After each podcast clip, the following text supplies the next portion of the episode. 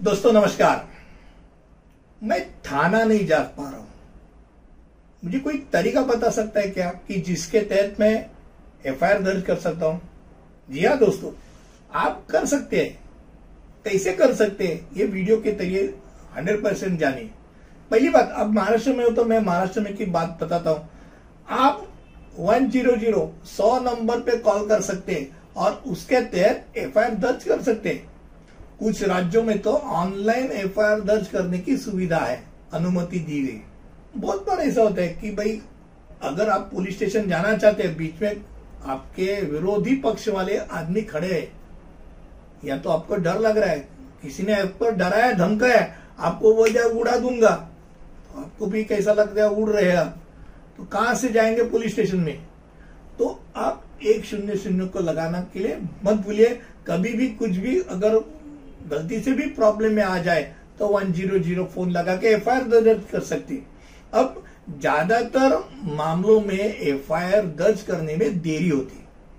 बहुत बार आदमी डरा हुआ रहता है। डर के मारे आदमी ने एफआईआर दर्ज करते समय अगर देरी की तो वो उस मामले के लिए घातक होता है क्या? तो नहीं होता है। ये अच्छी तरह आप समझ लीजिए कि लंबी देरी भी माफ़ की जा सकती है। पच्चीस साल पुराना भी चीज़ है। आप किसी के, किसी का आपने खून कर दिया और पच्चीस साल बाद भी आपने पी के ऊपर किसी को बोल दिया कि मैंने ऐसा ऐसा खून किया है।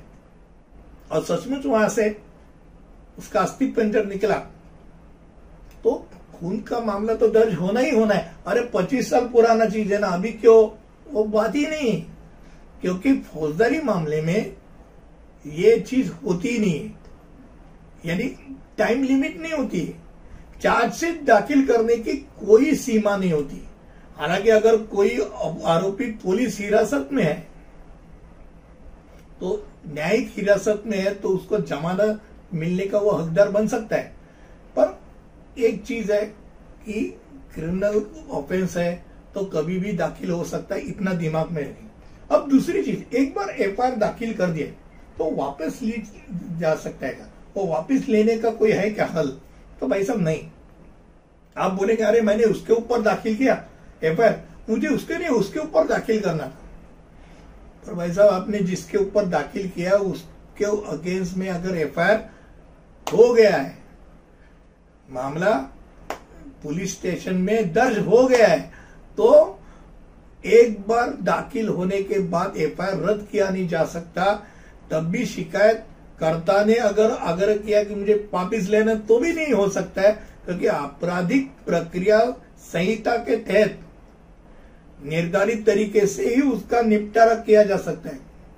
क्रिमिनल प्रोसीजर कोड में दिया है, कैसा जाना है, कैसा नहीं जाना इसका कारण भी बताता हूँ, जो क्रिमिनल ऑफेंस रहता है, वो कोई भी अपराध रहता है, वो किसी आदमी के अगेंस्ट में नहीं होता।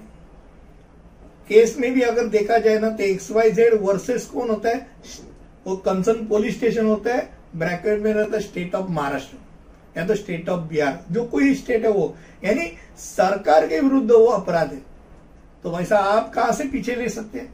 आपने, आप थोड़ी है पार्टी पार्टी तो सरकार है तो सरकार ले सकती है। तो आज इस वीडियो के ज़रिए मैं आपको ये बताना चाहता था कि अगर आपको, अगर किसी के अगेंस्ट अगर एफआईआर करना है तो एफआईआर कैसे कर सकते हैं? घर बैठे भी कैसे कर सकते हैं? अगर आपने एफआईआर लेट दाखिल किया देरी की तो भी उसमें कोई अर्थ है कि नहीं? और एफआईआर दर्ज करने के बाद वापस लिया जा सकता है कि नहीं? ये तीनों चीज़ आपके सामने में रखी। मुझे लगता है ऐसे अलग अलग वीडियो आपके सामने लाते रहूँगा। अगले वीडियो तक यही रुकेंगे तब तक के लिए धन्यवाद।